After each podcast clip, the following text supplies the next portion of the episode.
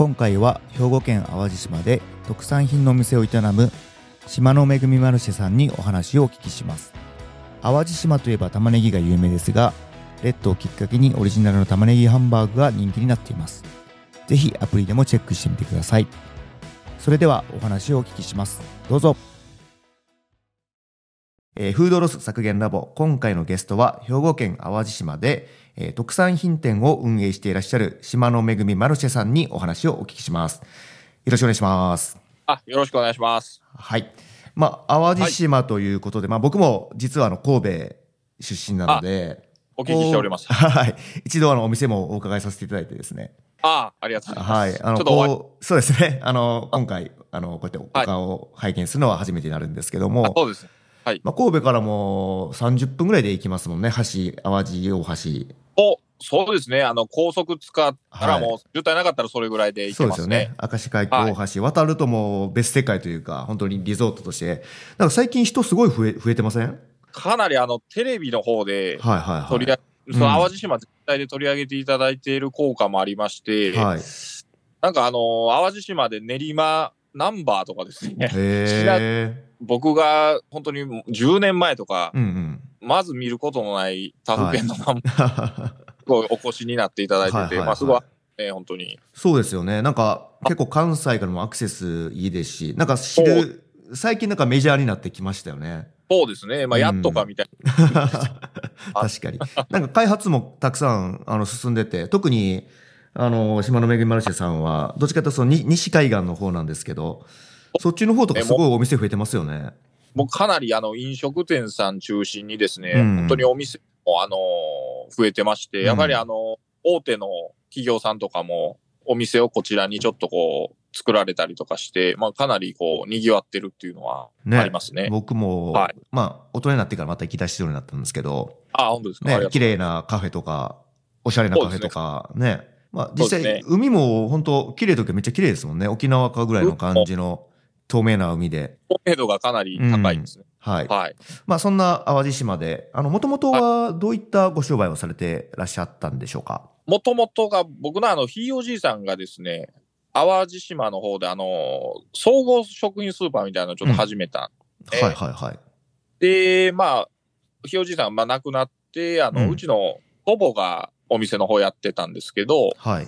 ぱりこう、コンビニさんができたりとか、あうんうんとドラッグストアさんとか、あと大手のあの、スーパーさんとかできてきて、やっぱりなかなかちょっとこう、従来の売り上げを作っていくのが難しいという状況になってるうんうん。ところに、観光のお客様とかも結構お店にはもともと来てくださってたんですけど、その、そもそも買うものがないみたいなんで、変えられる方も多かったんですよね。うん、まあ、もともとは、要は、あの、地元の方向けのスーパーをやってらっしゃって、まああの、まあ、そういう、まあ、地元の方が買っていただくものは、コンビニとか、ドラッグストアとかがどんどんできてきて、みたいな感じなんですよね。そうですはいはいはい。なるほど、なるほど。はい。まあ、地元の方も野菜がやっぱりこう、安いからとか、あの、市場から入りたての欲しいとか来てくださったり、うん魚とかも、今日あの、昼からまた行くんですけど、仕入れに、うんうん。漁港から取れたてのが食べたいって言って来てくださるんですけど、はい。やっぱりなかなかそれだけでちょっときき厳しくなってくるだろうなということをちょっと長期的に見越して、あの、はい4年前ぐらいからちょっとそういう淡路島産の商品に特化するみたいな感じでちょっと。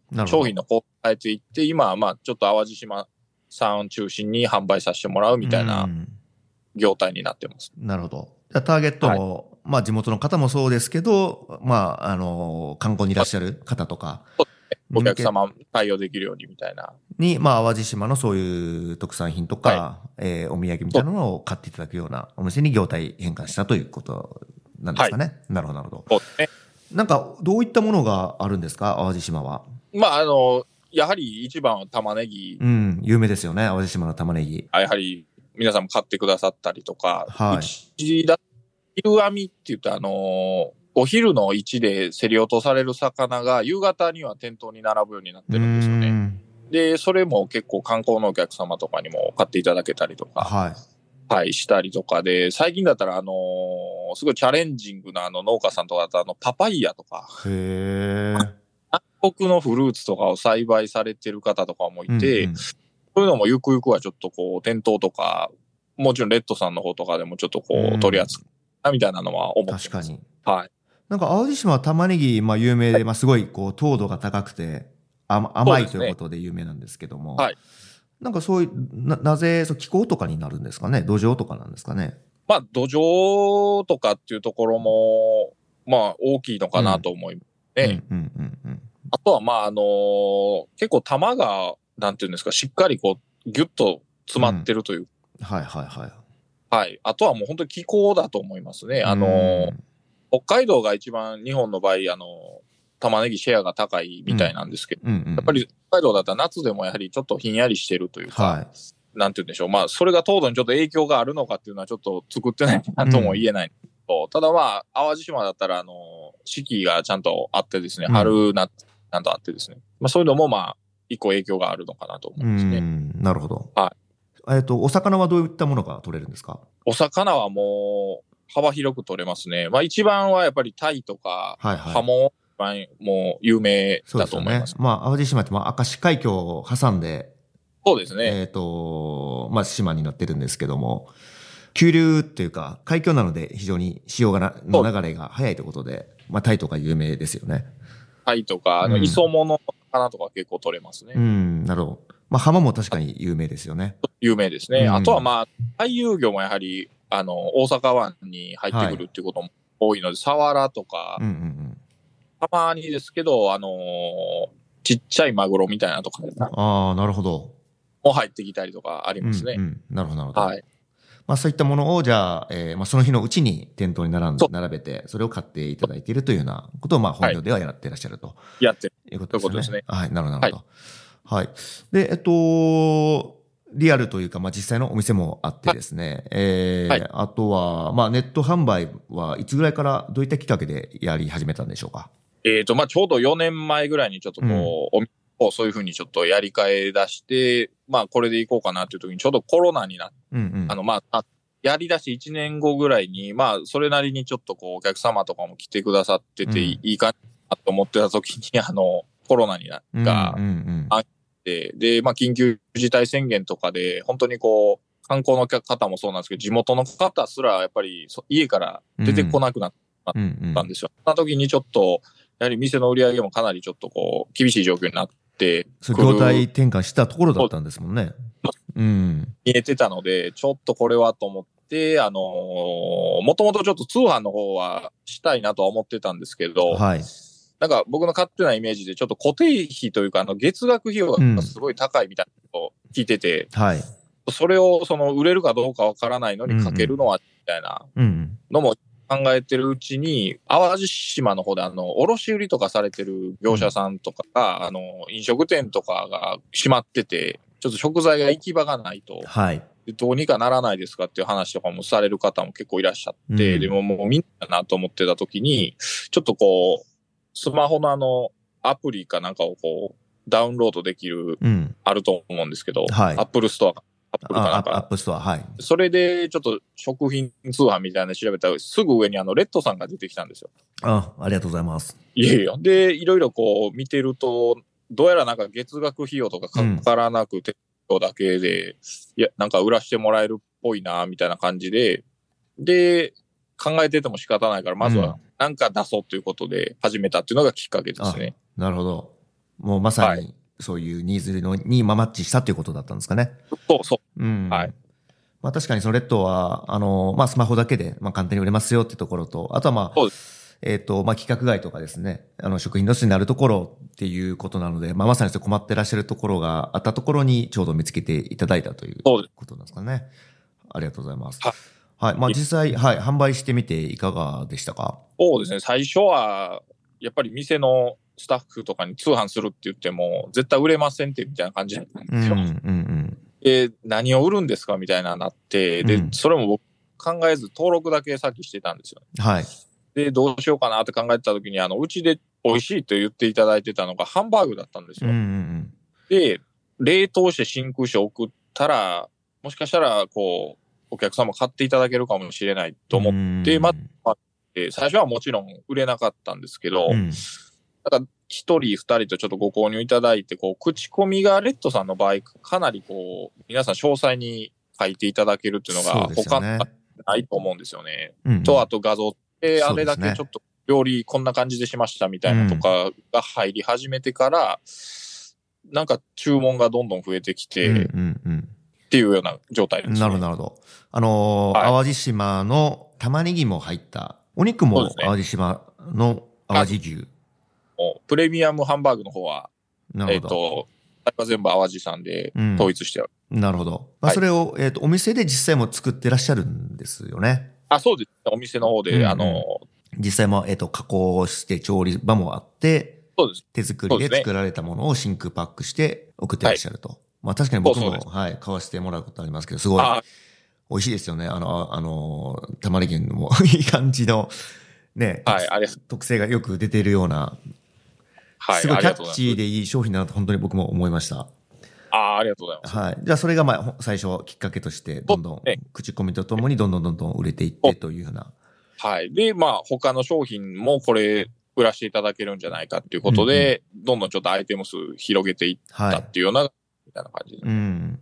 その次で言うとどういうものが売れてますか、は、玉ねぎとかは、まあまあ、売れてますうね。ん。そうですね。玉ねぎ自体も結構段ボールで 結構多く、おね、大量に一箱全部玉ねぎで送られて。そうですね。うんとか、あとは、あの、時期によって出せる時期が限られるんですけど、あの、剥き玉、訳あり品のあの玉ねぎのあの、剥いたバージョン。うん、なるほど。結構あの、口コミとか拝見させてもらうと、あの、その剥く手間が省けていいとか、うんうんあの、来たらすぐ使うような大きさに切って、冷凍のあの、ブロックみたいなのに入れて、食べたい時にこう使えるんで便利ですみたいな。うん。うんうんうん。農家さん自身もやっぱりあの、聞いてると、もう二級品とかは、もうその畑に、もうそのまま次田んぼする時用にトラクターと一緒に当てて掘ってたらしいんですよね。はいはいはい。で、それをまあ、お金に変わるならうん。いいなっていうこと、うんうんうん。農家さんにも喜んでいただいたりっていうところで、うん。なるほど。まあ、まさに食品ロスに貢献しているようなものですよね。かなみたいな。なるほど。なんかその、どういったものを出そうかっていうのはお考えがあるんですか？は、えっと、まあ、お客様の役に立つようなものっていうところは意識して出すようにもらってまして、まあ、訳ありのお野菜とか、例えば出すってなった時に、なんかそのままちょっと箱に詰めて送るよりかは、うん。あの、ちょっともう、あの、こっちで種とか皮とかう処理できはいはい、はい。出していたて、まあ、ミールキットって今結構は、はい。あの、主流になりつつあると思うんですけど、うんそういうのでちょっとその時短とか、うん、ああいうのに一役を変えるみたいな、うん。はい、そんな感じでちょっとこうお客様の役に立つかどうかみたいな視点。出すと、じゃあもう、純粋に企画がもうそのまま送るんじゃなくて、まあ、まさにお店とそういう加工するところがあるので、それを活かして、まあ、そうですね。先ほどの玉ねぎじゃないですけど、まあ、若干その食べやすかったりとか、使いやすいような形には変えて販売してらっしゃるってことなんですかね。する方が、まあお客様も結構こう、買ったはいいけど、ね、訳あり品とかだったら、あの、ちょっと傷んでた部分は切って捨てないといけないとか、うん。とかちょっと変色してる部分はこう捨てないといけないとかっていうのがなる。結局なんかこう、ね、高く感じられちゃったら、ちょっと本末転倒かなとは、個人的にはですけど思ってまして。なるほど。はい。まあ、その、実際、まあ、商品の写真アップしたりとか、文章だったりとか、まあ、あとその、実際物をですね、商品をはい、こう、郵送、は、あ送るときですね、時とかに気をつけてる点ってありますでしょうか？そうですね。まあ、あの、写真に関してはうん、ちょっとカメラが、あまあ、ないので、どうしてもちょっとスマートフォンとかで撮影はさせてもらってるんですけど、まあ、やっぱりちょっとこう、わかりやすくというか、はい。見えやすくうん感じのものは意識してるのと、やっぱり訳あり品とかだったら、こういう理由で訳ありですよみたいな写真もちょっと一緒に載せるというか。なんか消してますとか、ちょっと色が変わっちゃってるんですとか、そういうのもちょっとこう、入りますよみたいなのも、文章だけだったら、その、ちょっと伝わりにくいかなと思うので、はいはいはい。とかだったらちょっとできるだけそういうのもこう映させてもらってなるほど。送るというような感じですね。うん。でまあ、いい点も、あと、まあ、気をつけていただきたい点っていうのも、まあ、写真でちゃんと撮って、わかりやすく、まあ、表現してあげるということですかねするという感じ。ですねなるほど。はいうんと、まあ送るときに、まあ気をつけてる点でいくと、潰れないかどうかっていう、やっぱ梱包の、ああいううんうん。まあちょっと玉ねぎとかは割と頑丈なので、あそこまでその養生する必要っていうのはあんま出てこないですけど、みかんとかだったら、やっぱりちょっと上に新聞引くとか、発泡スチロールの薄いなんか布みたいなのあるんですけど、そういうのちょっと上にかぶせてあげるとかして送るっていうようなやり方うん。で、ちょっとできるだけ商品がこう、お客様の手元に届くときに、あの、ちゃんと送った時と同じような状態で、っていうのはちょっと心がけてますね。なるほど。はいレシピとかお手紙的なものとか、そういうのを入れてらっしゃるんですか？そうですね。あの、焼き方の、ハンバーグに関しては、あの、うん焼き方の紙とか、あの、同封させていただいたりとか、うんまだちょっとできてないんですけど、ちょっとゆくゆくはなんかその、淡路島通信みたいな、そういう、ああ、ないんかいですね。うん。なってますみたいな感じの、あの、ちょっとしたチラシみたいなのを入れて、別にそれでなんか、商売につなげようとは思ってなくて、うん。通販始めて僕すごい良かったなと思うのが、なんかこんなに全国にこう淡路島のものをこう食べたいと思ってくださる方がいらっしゃるんだということにすごい気づくこれはすごく大きく。くて、なるほど。はい。で、なかなかやっぱり地方なので、人口がやっぱりすごい減ってるわけなんですよね。うんうんそういう時にやっぱりその、人口を増やすってすごい簡単な話じゃないと、はい。と、うん。感染人口みたいなものを増やすっていうのは、うんね、通販の力だったら十分可能なのかなと思ってて、なるほど。こう、商品だけじゃなく、こう、淡路島のなんかこう、タイムリーな情報とか、うんうんそういうのをお客様にお伝えできてるようなチラシを作りたいなとは思ってうんいいですね。まあ、それきっかけでまたね、実際に、あの、淡路島に足運んでもらったりとかっていうのもありますもんね。はいうんうん。なるほど。はい、ありがとうございます。あとは先ほどの口コミのお話もありましたけども、あの、なんか口コミ見てから気づいた点とか、またその改良していこうとか、なんかそういう点はありますか？で、そうですね。うちの場合、やっぱり初めて通販の方始めたもんので、やっぱりちょっとノウハウとか全然なかったので、発想がちょっと遅いっていうお声が結構レビューでも。あのはいはいはい。うん。ことが多くてですね。で、ちょっとできるだけ発送期限をこう間に合うように受注の量をちょっと調整したりですとか、はい。はい。あるいはちょっといい口コミとかを拝見してると、なんかこうハンバーグとかでも結構ハンバーガーにして食べていただいてる方とうん。か、あるいはちょっと本当にドロドロにこう解凍して、ピーマンの肉詰めみたいな感じでこう食べていただいてる方とか、うん。あんまりこう、ない食べ方で結構召し上がっていただいてる方と、はい、多いので、なんかそういうところは新しいなんかこう商品開発にのですね。種、なんていうんですかね、こうスタッフと共有したりですね、うん。はい、したりはしてます。なるほど、なるほど。まあそうですね。そのやっぱり、その実際のお店と通販やをやろうと思うと、その受注処理とか、実際お客さんにメッセージ送ったりとか、やることがすごい多いですもんね。そうそう。ん ちょっとあの、かけたお客様も結構いらっしゃるので、すごい申し訳ないと思ってうます。ん。そこはもう、はいまたその社内の、社内といいますか、お店の体制とかもそういうふうに整えられて。まあ整いつつありまして、うんそういうのでちょっとこう、たくさんご注文いただいても、まあ今、ちょっといろいろ人を、うんあの、新しくいただいたりして、ちょっとこう対応してるっていうところですね。なるほど。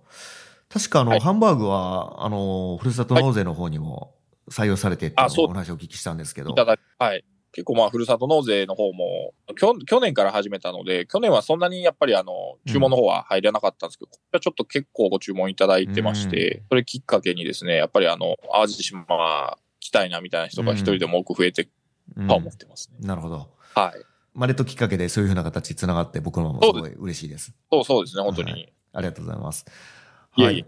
あのーこの放送は、まあ、1月後半とかになるんですけども、はいはい。ああのーまあ、今後の、今年含めて、はい今後どういった展開をしていきたいなっていうような、あの、展望がありましたら教えてください。はい。えっと、まあ、今後は、やはりあの、お客様に役立つかどうかっていう商品を、うん複数開発していくっていうことをうんちょっと考えて、で、今ちょっとミールキットの方とかも試作でうん。いろいろやってまして、うんでまあ、保険証の方とかともちょっと相談しながら今進めてるんですけど、食べやすい、こう、お野菜セットとかお鍋セットとか、はい。一週間分の、あの、うんうんうん。とか、のミールキットみたいなとかをちょっとこう、で、それに、あの、やっぱり農家さんとかも頑張って作ってらっしゃるんですけど、こう、なかなかね、二級品とかが出てくるっていうのがあってですね、それを上手にこう、うちがこう、買い取らせていただいて、うん。それをミールとかでこう、お客様にお届けして、なんかちょっと食卓を彩れるお手伝いみたいなのを、淡路島産を使った食材でできたら、うん。もう本当にハッピーだなと思ってます。なるほど、なるほど。ぜひ、はいあの、レッドでも、あの、販売していただいて、僕らも、あの、商品開発も含めてですね、協力させてもらえればと思ってます。はい。すいません。はい。本日ははいありがとうございました。こちらこそありがとうございました。引き続きよろしくお願いします。こちらこそよろしくお願いします。はい。というわけで、今回は島の恵みマルシェさんにお話をお聞きしました。レッドではスマホ一つで簡単に訳あり品や規格外品、余ってしまった在庫の販売ができます。商品を販売したいという方は、ぜひアプリをチェックしてみてください。フードロス削減ラボは、各週月曜日の11時に更新。次回は2月27日にアップ予定です。ぜひ次回もお聞きください。